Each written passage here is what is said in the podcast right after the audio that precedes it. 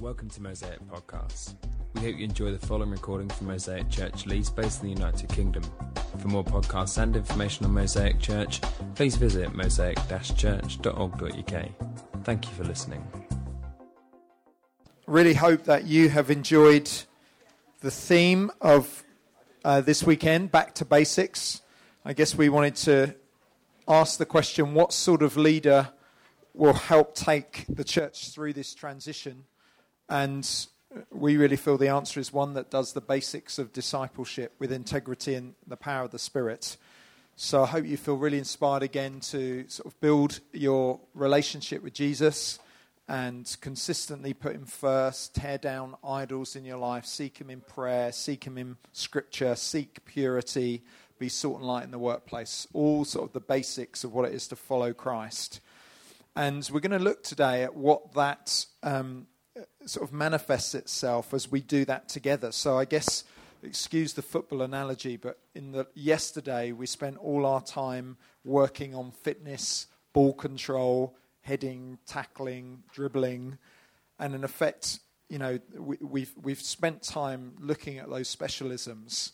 But this morning, I want to talk about how we play as a team. I want to talk team tactics. Um, Mosaic is not just made up of individual brilliant players, but it's often the team of sort of quite average players that really play for each other that can often end up beating a team of gifted individuals. And uh, someone had a picture this morning uh, of a, an orchard full of fruit ready to be picked.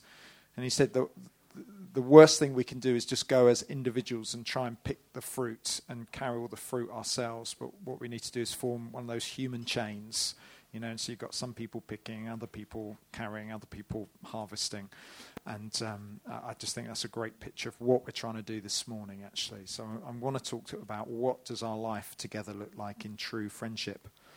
As Christians, uh, I guess theologically, the reason we love friendship is that God is a relational God Father, Son, and Spirit, three but one, in perfect relationship and unity with one another for all eternity. So God doesn't make us um, because He's lonely. Rather, the Bible says God made man and woman in His image, and part of this is that we're built for friendship. The first thing that wasn't good in the Bible is that man was alone. Why wasn't it a good thing? Is because it didn't show the world how good community life was. And it sounds perfect in Eden, and it was. And you know the story. Genesis says that sin enters the world into human history, and mankind rebels against their friend, God. And through sinning against God, they separate themselves from God, but also it leaks into their relationships with each other. And so it results in anxiety and insecurity and mistrust and hurt and separation. And all of us know that experience of all those things in our relationships. And so, as a result, even though all people want to commit to each other, no matter how hard they try, sin is the root of the problem. Are you guys okay there? Are you like stuck? Do you not know what to do? You're right. Oh, okay. You're just listening. okay. Why didn't you come and sit down and we'll watch you sit down again?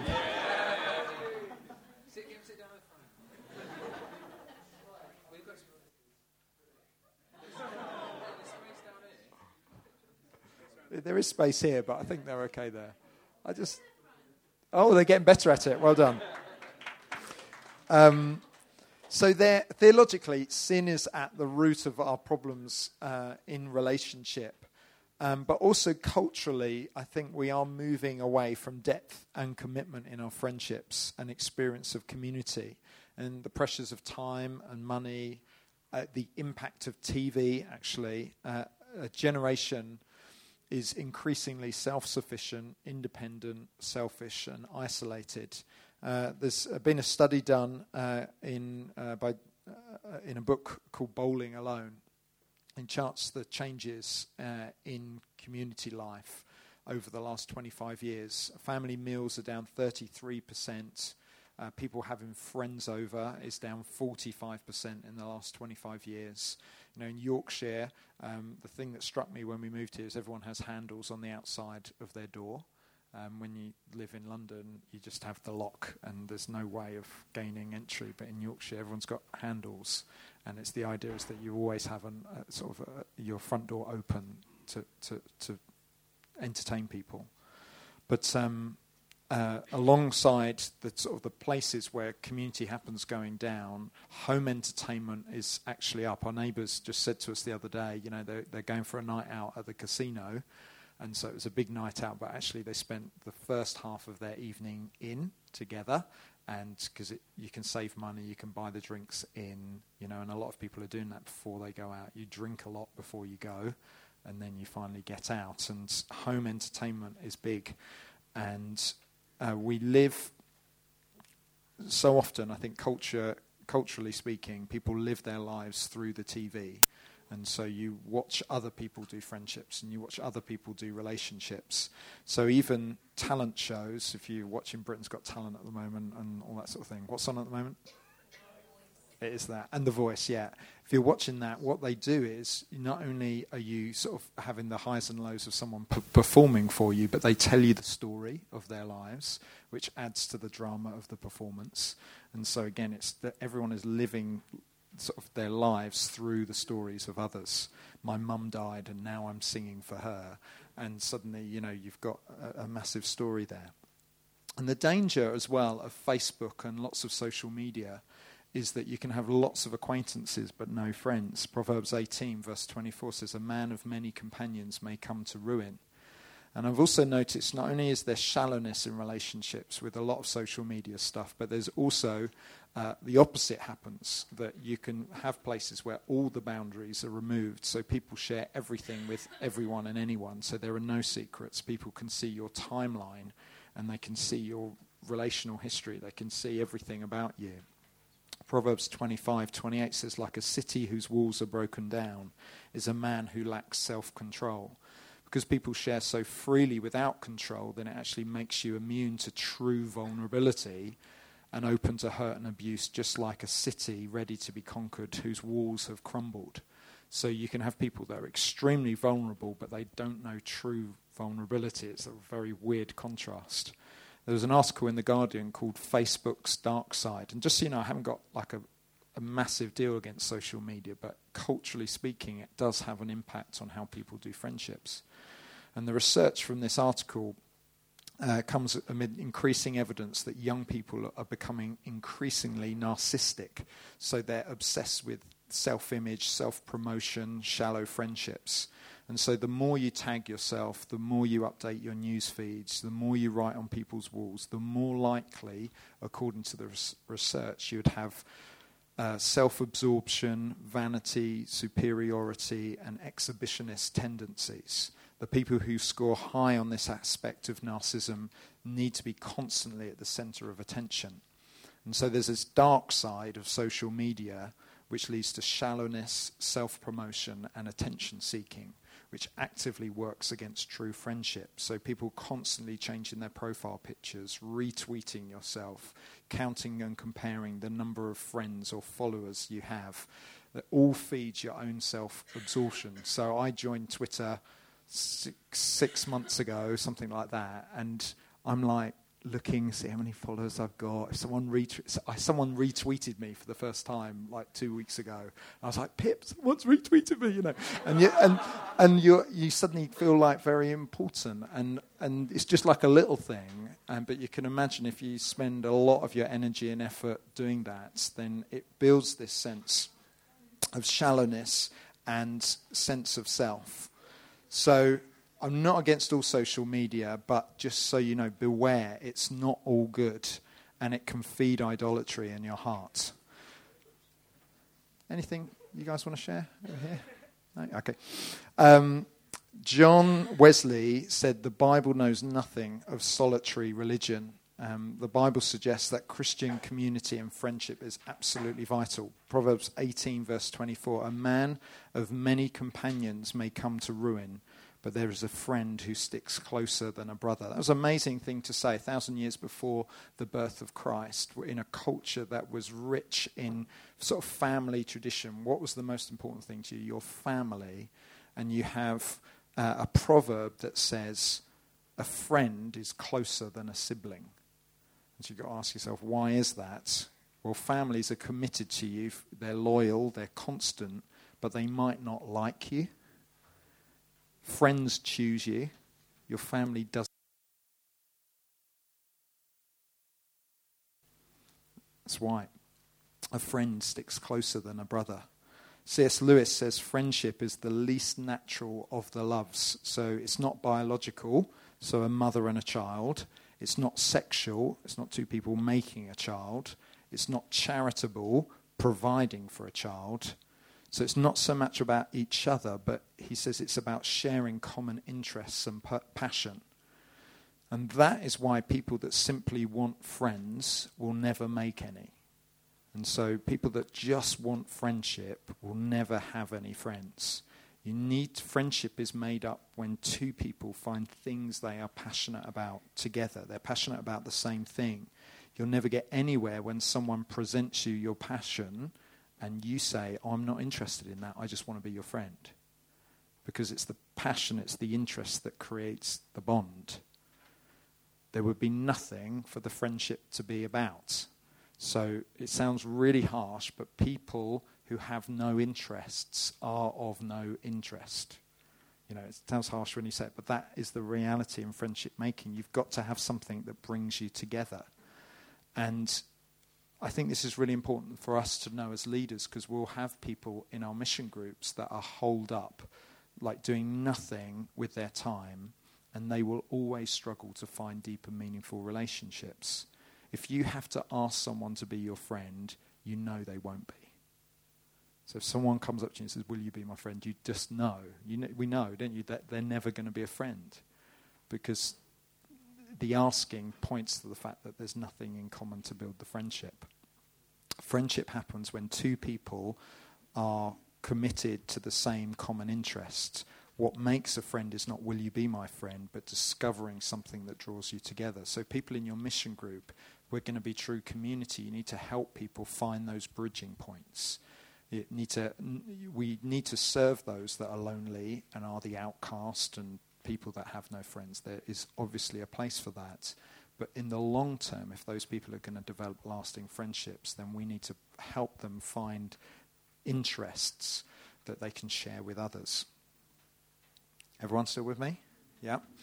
So, what should our friendships look like then if we believe in friendship? Well, if you could turn in your Bibles to Hebrews 10 or just follow it on the sheet, um, I just want to spend the rest of our time in this few verses.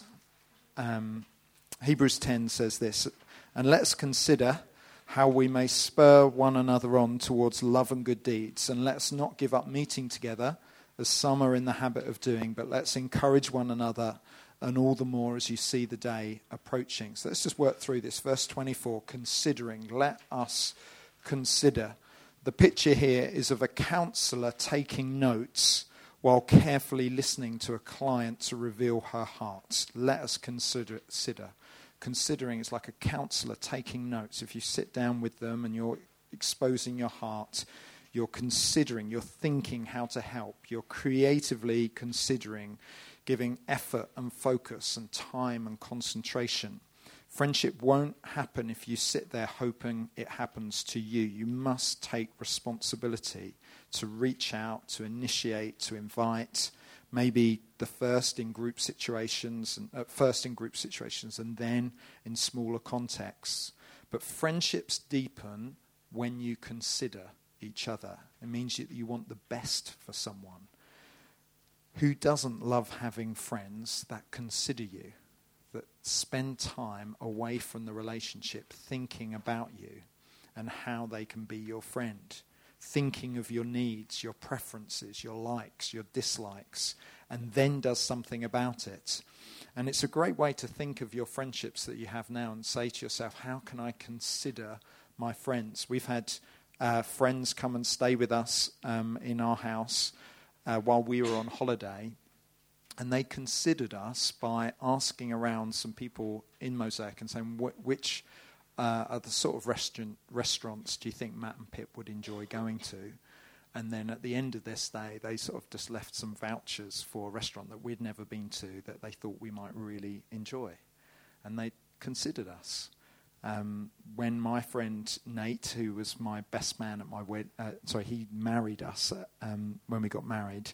uh, l- friends for 20 years. He came and stayed with us uh, just for the day a couple of weeks ago. And Pip did a great job in considering him. So she had bought, she'd gone to Waterstones and bought some sort of classically English or British books for his kids that are just sort of going to start learning to read. And again, I just thought that's just really practical, but it's considering, it's thinking about someone, thinking how you can bless them. Um, I had a church leader contact me uh, just a couple of months ago, and he said, "Oh, I've been watching what you're doing outside of Mosaic, and I feel like I would like to help you and serve you by just being available for you to ask me questions." Uh, there's no strings attached. I'm not demanding any of your time, but I'm gladly sort of saying if you would like some advice about how you go to multi-site or how you plant more churches, and and he's got experience in that. He's just saying, "I'd like to help." He was considering me. Um, days of old, nonconformist churches used to have a promise that every church member would declare out loud and then sign their name alongside which was we engage to watch over each other in love. And that's considering watching over each other in love. Do you do that? Don't wait for it to happen to you first. When did you take time to consider your friends? Write them a note, cook a meal for them, give them a gift, pray for them, prophesy over them, give them some time, call them, text them, just speak an encouragement, give them a hug, send them an email, smile at them, offer forgiveness. What can you do to encourage someone? I've got a little exercise for you. Why don't you write down the name of someone who's your friend? Uh, you can be married to them, they can just be a friend. Don't let anyone else see you've got your friends near you. And I want you to think of a simple way that you could encourage them. So, what could you do? What could you say to encourage this friend? So, write down their name, and then I want you just to think of how you could encourage them. Friendship is the glue that draws people together in the local church. It will keep you here long term, and uh, it will give you strength if you go, that you've got good friends here and it will give you a great foundation for growth and mission. If you struggle to think of someone's name, then, then that just will give you a reality check on where your friendships are at. And I realize in a church like ours, then there's going to be people that really do struggle to make good friends here. It might be because you're new, it might be because you're in a different season of life to everyone else.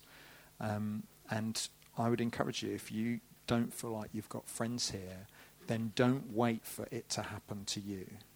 Be the one that considers, be the one that steps out. And usually that happens in group context first, and then you can sort of get down so it's just couples together or friends together. But number one, encourage one another. Number two, flip over the page. Number two, spur one another on. Verse 24, how we may spur one another. Um, why don't you poke the person next to you? Hard, hard as possible. Great.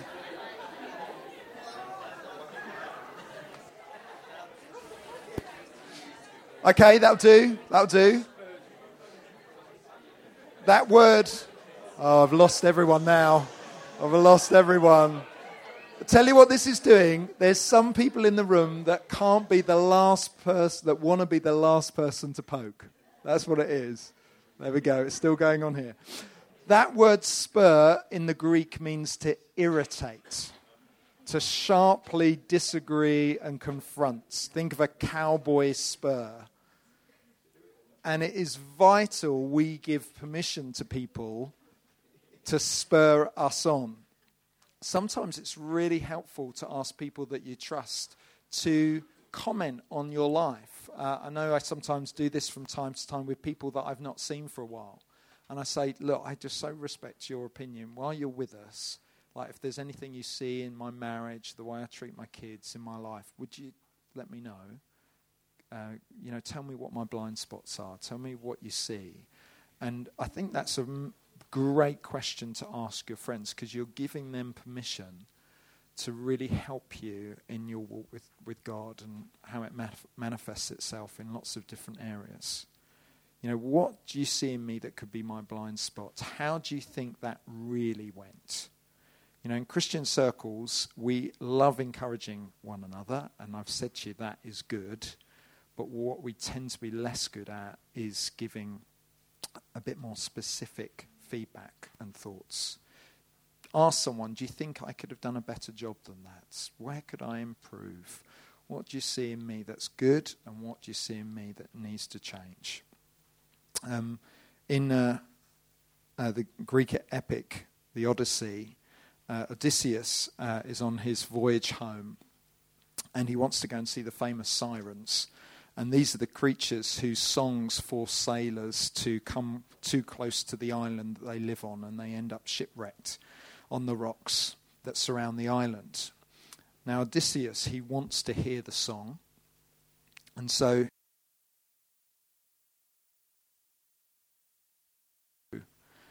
So what he does is that he pours beeswax into his crew's ears, and then he tells uh, his crew this. He says, "I've decided we're going near to." Uh, the island. You will not be able to hear the sirens' calls, but I will. So I need you to tie me to the mast. And then, as you hear my cries and screams telling you to go nearer, you are to ignore me. You're simply to sail the boat close and then head for home. And I imagine there was a, a, dilemma for Odysseus. For if he stayed in control of the ship, everyone would die. But if he gave control to his crew, he was at their mercy.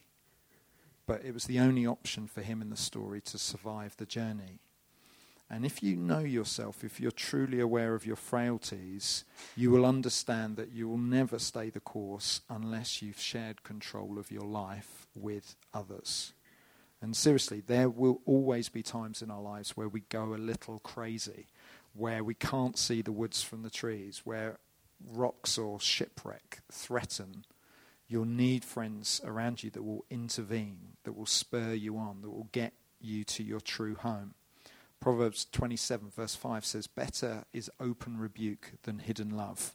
Wounds from a friend can be trusted, but an enemy multiplies kisses what's, what's happening there is they're vivid metaphors with specific forms. So look at 5b, verse 5b and 6. There's two things that go together open rebukes and wounds from a friend. They are good things, whereas hidden love and kisses from an enemy are bad things. So it's saying a wound from a friend or a friendly wound are words that you need to hear from a friendship that cause pain but are essential to your growth in God and in friendships. Whereas hiding your love is just as bad as being kissed by your enemy. And in Scripture, who famously kisses their enemy? Judas. Hiding your love is being like Judas to your friends.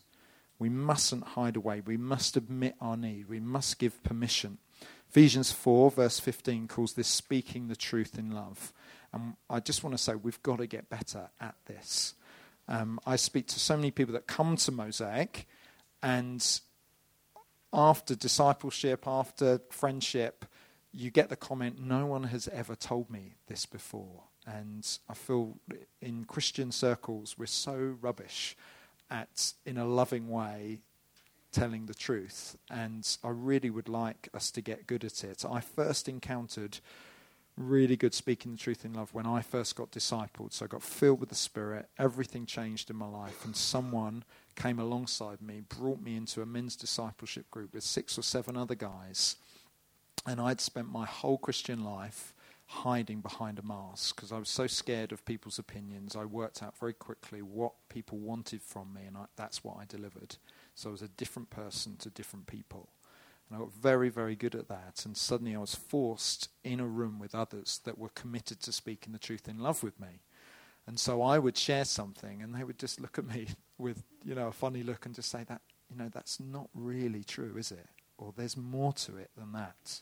What you're saying to me, or we respect that that's what you think you know at this point in time, but that's not the end of the story. There is more to this. And I saw personally how much life it brought me to have people doing that to me. And I know others in the group.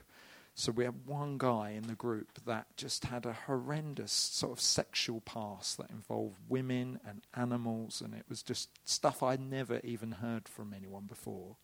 And for him in the group, it was the first time he ever got to tell anyone about it. Years of shame and hiddenness and you know, just the devil had used that sin to totally crush him on the inside. And finally, in, in, in, a context of love, he was able to share what was really going on. And we were able to speak the truth in love to him and to sort of say, yes, that was sin, but here is the truth of your identity in Christ. And all that sort of, and we just saw such massive change in this guy's life. Now, the trick is speaking the truth in love is to get that balance between truth and love right. Most Christians are on the love side. So we don't want to offend. We don't want to be rude.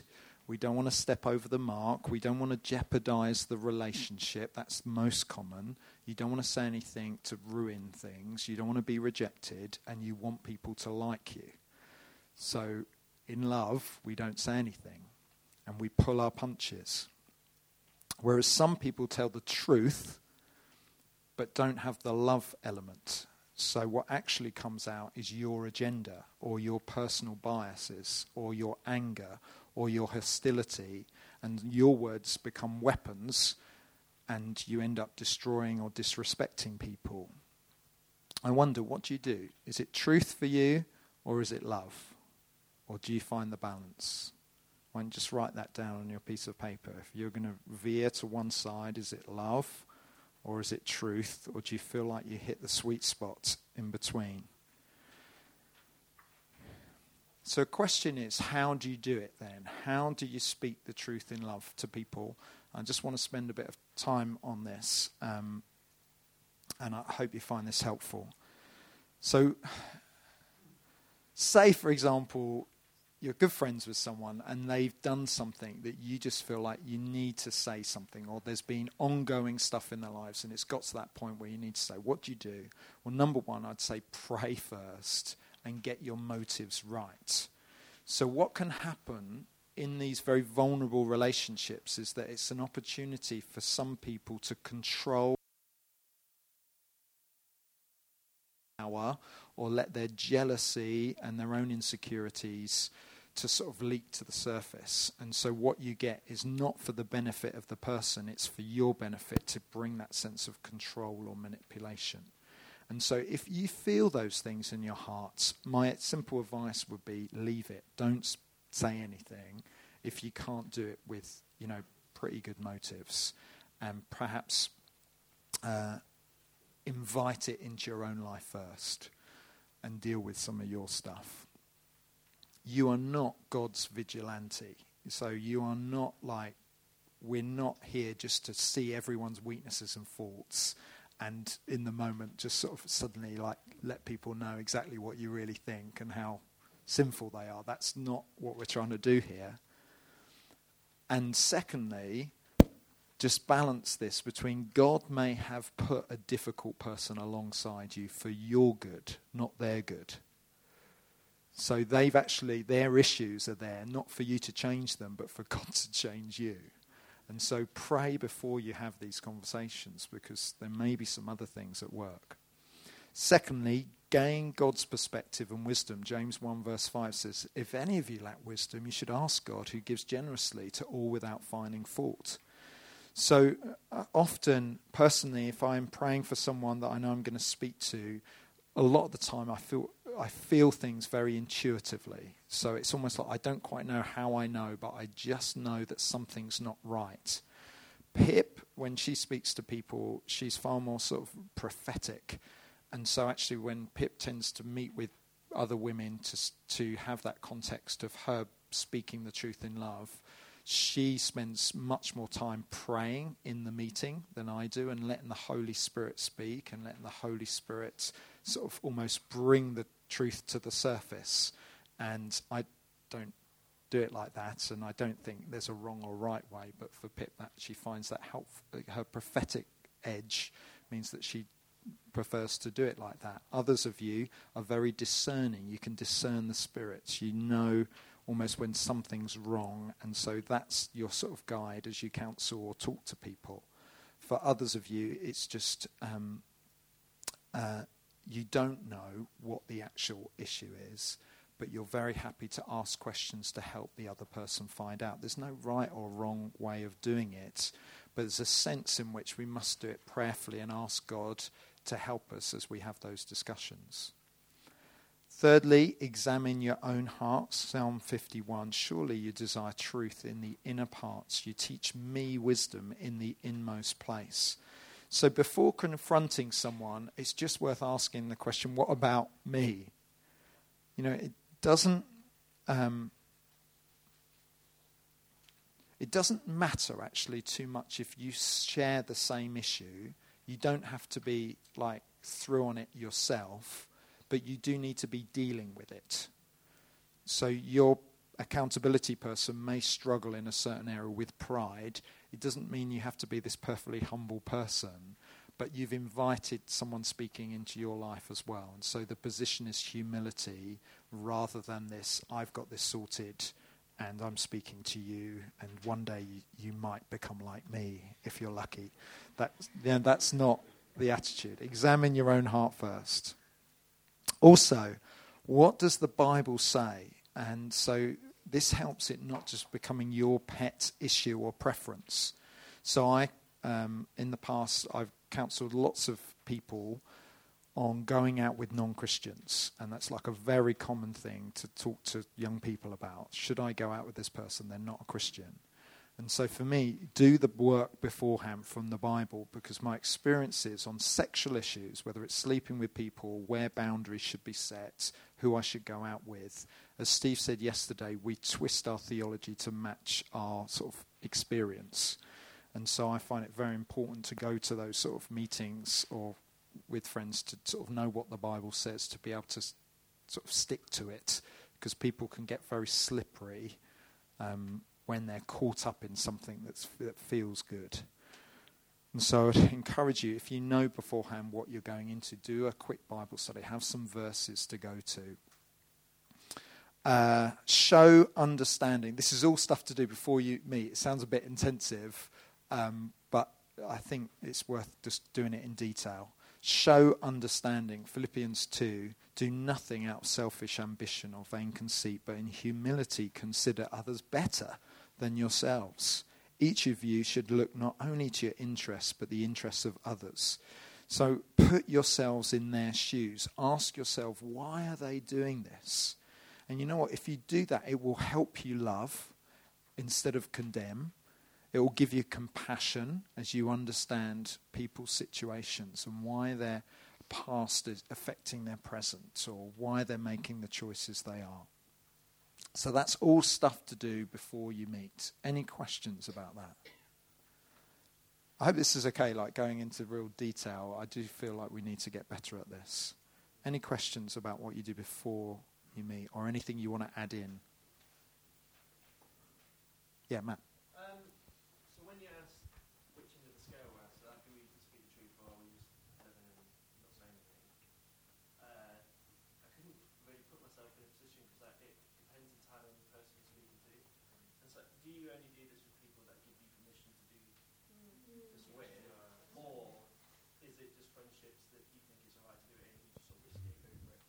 Great. We'll get onto that now. Anything else you want to add before? Yeah, Emily. Like where and when you meet someone beforehand, like if you're meeting, and then what you're going on to, and if you've got a limited amount of time, those things Yeah. tend to pick the moment. Yeah. Um, we will get onto some of that, my hope is, the dream is, this becomes part of our everyday life. So it's not like this intense conversation that we build up this head of steam of and finally do, but this is how we should live life. That we are living in an environment where we can speak the truth in love, and almost when because when we don't do it, it becomes this huge thing when we do. And so I grabbed someone yesterday. I had two minutes to just sort of say, I just want to give you this little bit of feedback. And it was very easy and natural because I've got a bit of a friendship, and I was able just to put things positively and get to the heart of the issue, and we were done and dusted very quickly.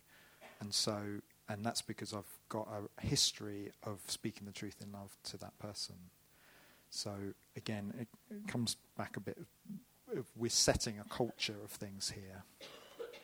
Um, to begin with, if you've never done it before, we're going to talk about this, but the easiest place to start is to invite it into your own life first.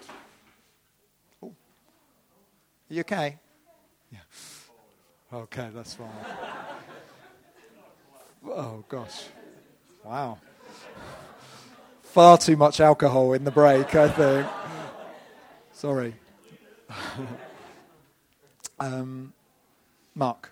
I know um, generally within the church body uh, we're not called to, um, uh, to church system and you know public um, rebuke or whatever like that. But is there any context in which, say, someone said an inappropriate comment in the middle of mission, or something, Yeah. would it be correct for someone to go, "That's not right," in front of everyone, or would it be you know, more loving to do it afterwards? Yeah, yeah, that's a great question. Like, how do you do your speaking truth in love publicly? I would always prefer to do it privately, unless it is like really heretical or really hurtful to other people. If it's just like a character issue, far less damaging just to draw someone alongside afterwards and to say what you said there. Just, you know, why, why did you say it like that? And this is what it sort of came across as. Was that your intention? That sort of thing. Yeah. Have you got any um, advice in terms of um, if you're speaking to various people and you, you have that relationship, but they you haven't necessarily given them you, you, they're not in a position for them to challenge you because you it's more of a disciple role or Yeah. you're in a sense you know further down the line. Like, is there any guidance or any thoughts on you know do you just ask them to also challenge you, or do you just ask like one a few people that can you just make sure you keep bringing me up? Yeah, that's a great question. Very difficult to answer. I think um, uh, if you're discipling someone and uh, should they speak into your life, I'd say the posture should always be yes.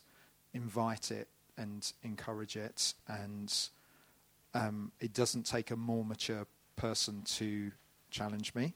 The Holy Spirit can use anyone. Um, and uh, but at the same time, if that particular person is feeding off power over you as a leader. Perhaps for them the issue is usurping power and undermining, then I probably wouldn't give them permission. So it depends on what you're talking about. But generally speaking, I think it's a great posture to be doing this with anyone. And uh, there's appropriateness and all that sort of thing, but the attitude should be there we don't get to a certain point of maturity where only people more mature than us can challenge us. It's not, not good. Okay, let's get on to the conversation. We're running out of time.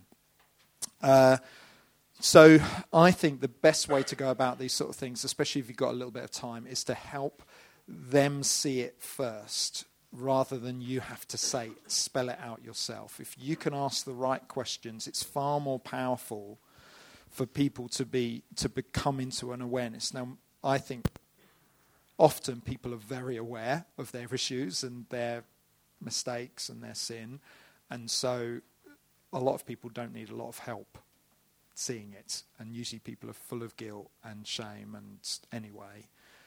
But if you can ask the right questions, so generally speaking, uh, I'm not very creative. I just ask loads of why questions.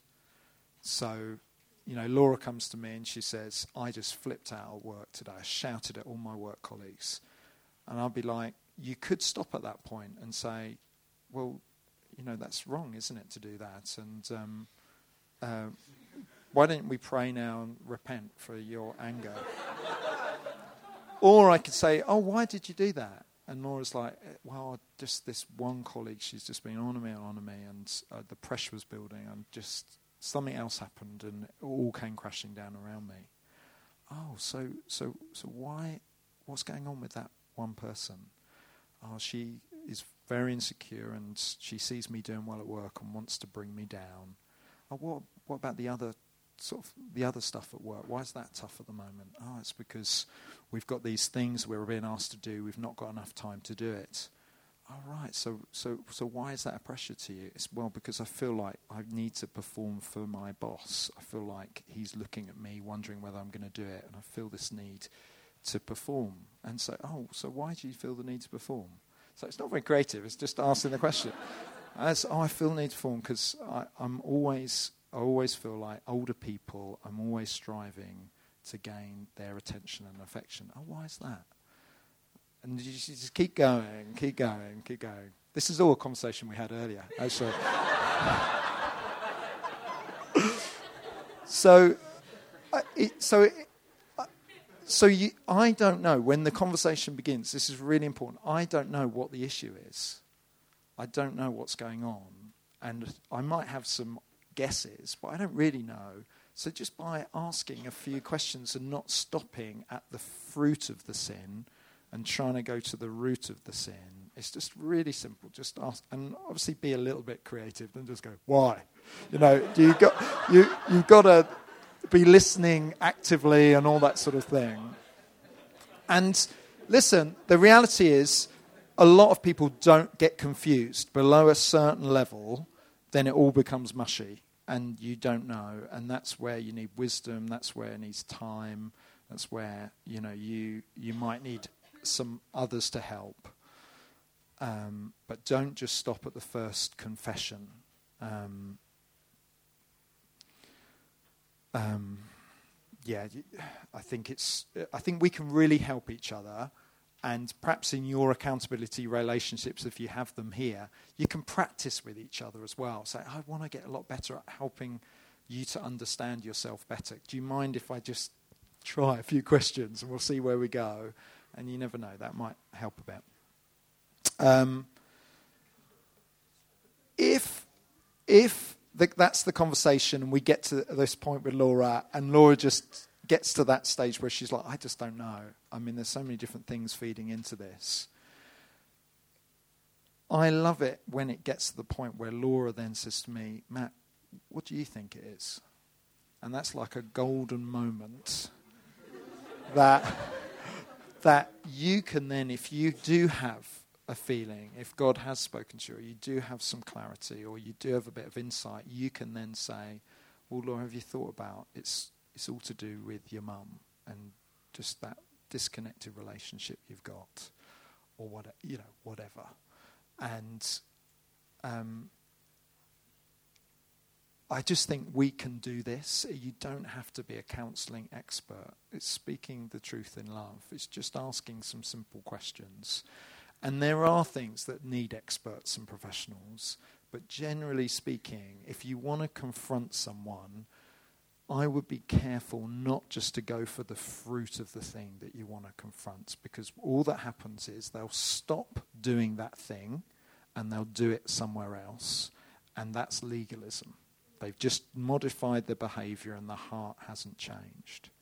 And so all the time I'm trying to get to the heart of the issue, and where I can't quite get there, then that's okay. At least you've got so far but it's great in some situations where you do have clarity, where you can get the person to the point of asking you for advice. Then, if they don't do that, and this comes to Matt's question a little bit, it might be after you've had a bit of a conversation, you just want to ask permission. So you say, It's been great listening to you, and I think I might have a few thoughts for you. Would you be happy for me to share them with you? I'm not saying they're right, I, they're just some ideas of what's going on here. Would you be okay for me to say them? And for you to do it in a way that's gentle, that is, in one sense, give them permission to say no, and also isn't like really strong. So they, because you might be, you might not be hitting the nail on the head then I, I would encourage you to do that. So if it's like a, a new friendship or, I don't know, a, a situation where you've never done it before, I would give them time, build a friendship, and in, in the context of that, say, hey, I've got some thoughts. You, are happy for me to share? Um, yes. Well, yes, if you're if all you want to do is tell people about their sin, but what we're saying is that it, friendship should include speaking the truth in love. So, uh, um, when I say build a friendship and then speak to them, I'm saying doing it doing it out of the context of friendship, speaking the truth. That's maybe a better way of saying it. Yeah. Yeah, Ben. Some people are quite good at answering those sort of why questions. Other people probably find it much harder to do that. How would you encourage them to go down like possible routes without putting like possible answers in there in their Yeah, mind? Because once you give them, is it this? They, they might follow that, and it might not actually it's great. And so then it's time. It's it's you get to a certain point and say thanks so much. That's so helpful. It feels like we haven't quite bottomed this out. Why don't you go away and just pray? Ask the Holy Spirit to speak. Read your Bible. Write, you know, journal a little bit. And, and when we get to chat next time, let's try and see if we can go a little bit further into this. And so it's trusting the work of the Spirit in that moment. So uh, I hope you see, guys. There's almost I can't give you a set formula. I can give you principles to follow that in the moment. And what I'd love is for us to give permission to get it wrong and to try. And you know, there'll be sometimes where you try and speak the truth in love and it doesn't come out right, and then you'll have to say sorry. And that will deepen our friendships because we'll have to practice the gospel with each other. So yeah, who Becky? Yeah. Um, I was going to say when um, people have a tendency to be really kind of defensive. Yeah. Um, and um, they kind of know their stuff a little bit and they've sugarcoated everything and they throw it back in your face then you're just judging me. and the conversation comes to like an end. Then what? Yeah. Um, I don't know if you heard that, but if someone's really defensive or just says you're judging me and blah blah blah, um, I mean a few things. Uh, I mean, I would want to be praying for them that God softens their hearts. Uh, it might be a timing thing that you that you're unable to speak into their life in this point, and you pray they'll get to a point of openness. It might be that um, uh, that you need to be a bit vulnerable with them first. It might be that um, you need to actually say, Can you see what's going on here? And as a pastor, I see this a lot with people that move from church to church. So they'll come, then when you need to speak into a situation, they'll just leave and they'll go to the next place. And uh, that might happen in mission group as well. You know, people go from group to group. And uh, I, I would say creatively think of a way in, and but you could you can't force it if people don't want to listen.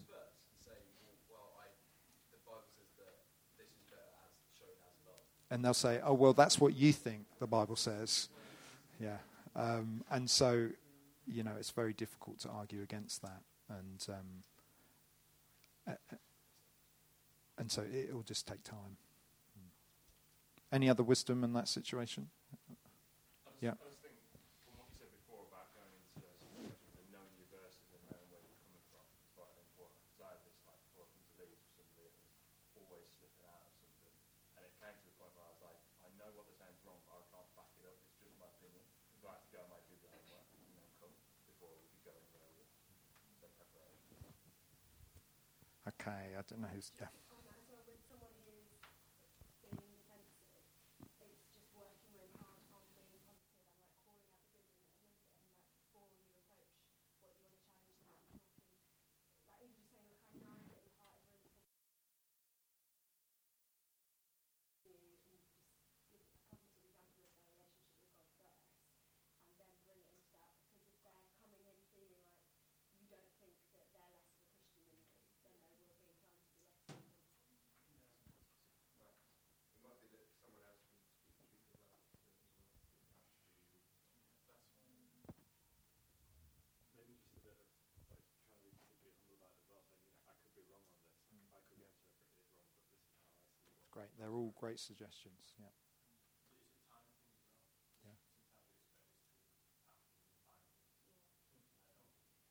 Yeah. And generally speaking, the older you are, the longer it takes. I, there is like something that happens when people get to 30. And, uh, and, w- and basically, what it is, is that you get set in your ways. And you lose energy because you're usually in a season of life that's very draining. So, uh, yeah. So that. So if you're above 30, then we need to have patience with you, and you need to pull your finger out. Um, speaking as one who's over 30, yeah. Okay, can we just move on because we're going to take all day for this? Uh, so I think I've put give them time, look for godly sorrow, not worldly sorrow, pray that they experience God's grace and forgiveness, help them resolve the issue, and give practical suggestions. So basically, I- mean, I've done a lot of men's groups in my time, and always at the start of a men's group, someone will say, This is what I'm struggling with, finding this really difficult. And it's great, being honest. And then the first thing is, Oh, have you thought about reading this verse? Or why don't you just stop doing that? Or why don't you get rid of your TV? And they jump to sort of fixing it. And guys, we are particularly prone at this, and we just want to put things right. And that, I hope you see, that comes right at the end of everything, where hopefully someone is recognized, there's godly sorrow, there's recognized that they need to repent, they need to turn from their sin, and then they say, Oh, what can I do to change on this? Or what needs to happen? And sometimes it's really deep issues, but a lot of the time it's just simple things like when you speak, you always sound like you're better than everyone else. What's really going on? And just try and find out the deal. And but practically, it's just say, why don't you, you instead of saying you all the time when you speak, why don't you use the word we? It's just like, like that would make a difference. And so then you get onto the practical things. Um, Proverbs 29, verse 5 Whoever flatters his neighbor is spreading a net for his feet. Instead of telling a friend what is wrong, you're setting them up for a disastrous trap later in life. You need friends that tell you your flies are undone, your breath smells, you're lying about what happens, you manipulate people. It hurts when you talk openly about stuff that's confidential. I noticed you flirting with that girl. What would your wife think? Ad infinitum. We need friends that will speak the truth in love. Okay, thirdly, good deeds. We are to spur one another on towards love and good deeds. In the Greek, this could be translated beautiful works. Do you lead your friends to beautiful works? Beautiful works can be very practical. So, as a Christian, you are not above the little things, like making cakes and putting meals in a slow cooker. You know, I can remember one morning, Saturday morning, our day off, we opened the door and someone had put a basket of breakfast out for us. Um, someone else, uh, I'm a little bit embarrassingly quite into baking. And so, someone, as a way just to express their love for us, bought me this little um, uh, recipe book on cakes and then bought me these recyclable muffin cases. And I was like in heaven. It's great. Um, someone in our busy, busy season of life, I can't believe it's been taped actually. Um, in our busy season of life, three young kids under the age of four, someone came around and washed our car. It was massive for us. Um, someone borrowed our car and filled it up with petrol after using it. Um, I love the fact that when someone has a baby, there usually is a meal rota that goes out. We cook meals for people for a couple of weeks. That is fantastic. Someone just two days ago saw them post on Facebook. Uh, there was a pair of shoes they really wanted, and someone they don't know who bought them for them. And just great. That is what it is to do good deeds. that could go horribly wrong, that as well, couldn't it? But listen, the good deeds, we do it to our friends, but we must do it to the marginalized as well. We love those the world has taught us not to like.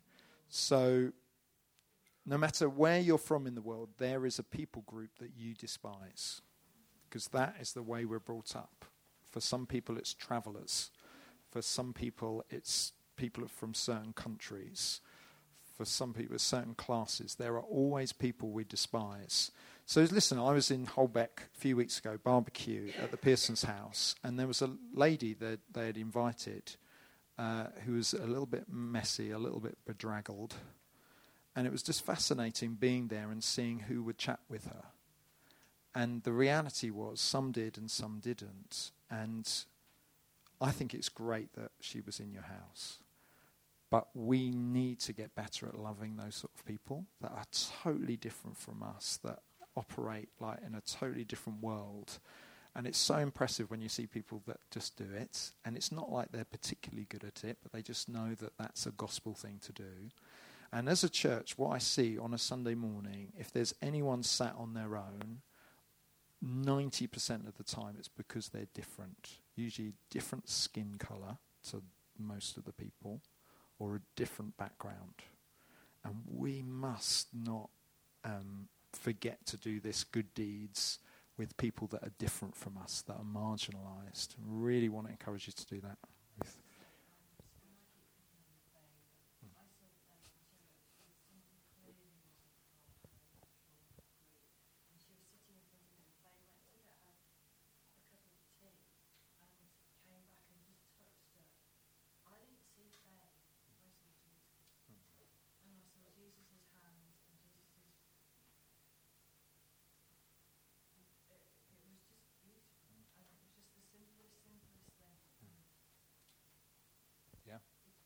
Yeah, making a cup of tea. It's a beautiful work. It's that is it. And so we can all do that sort of thing, and just encourage you. What happens is that at church you just end up in your people group. So students will stick together, families will stick together.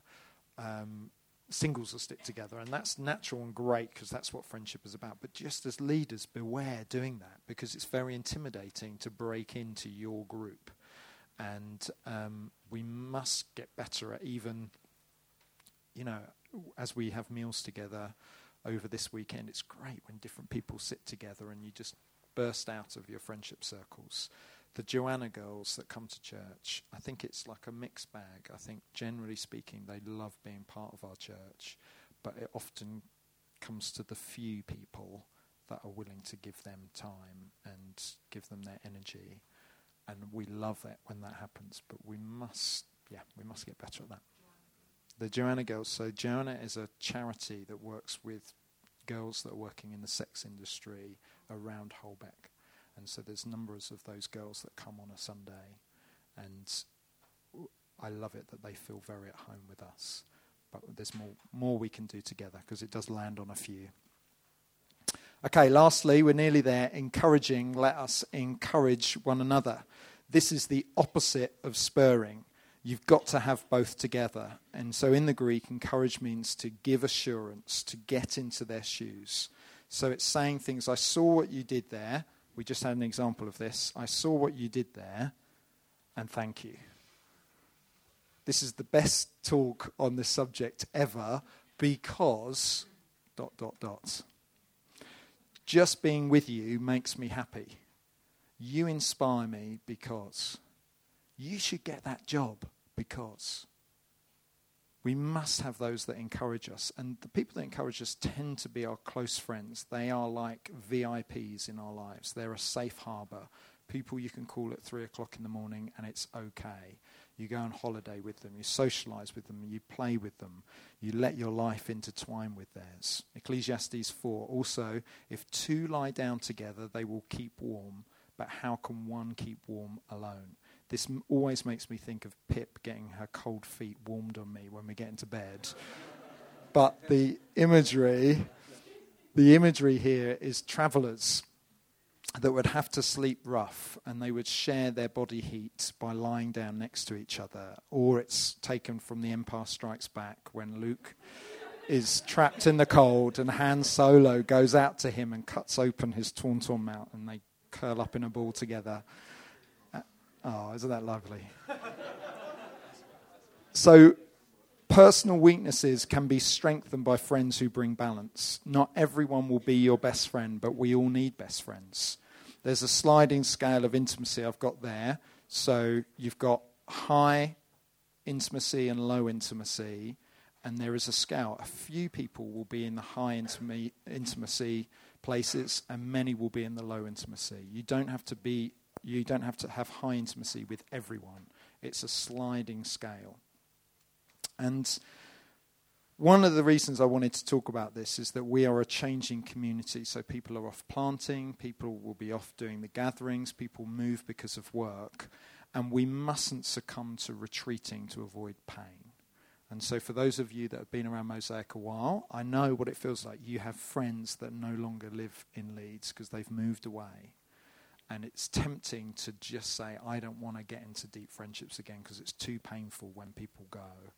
And I just can't encourage you more. We, we can't retreat. Um, if you've come to a dead end at all in your uh, accountability relationships or you're struggling, I think we've only got about 30. Oh, there's one for everyone.